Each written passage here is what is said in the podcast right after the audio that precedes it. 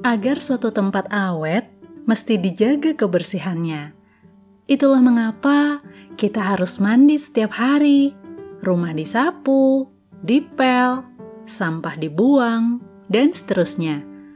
Jika yang terlihat perlu dirawat, demikian pula yang tak terlihat. Hati kita perlu dibersihkan dari iri, dengki, niat jahat, dan perbuatan buruk lainnya. Pilih yang baik untuk kita tempatkan dalam hati dan pikiran. Godaan dan tantangan kerap kali menyerang. Abaikan. Kalau perlu, lawan. Alihkan dengan hal yang bermanfaat dan membangun, baik untuk diri kita dan orang lain.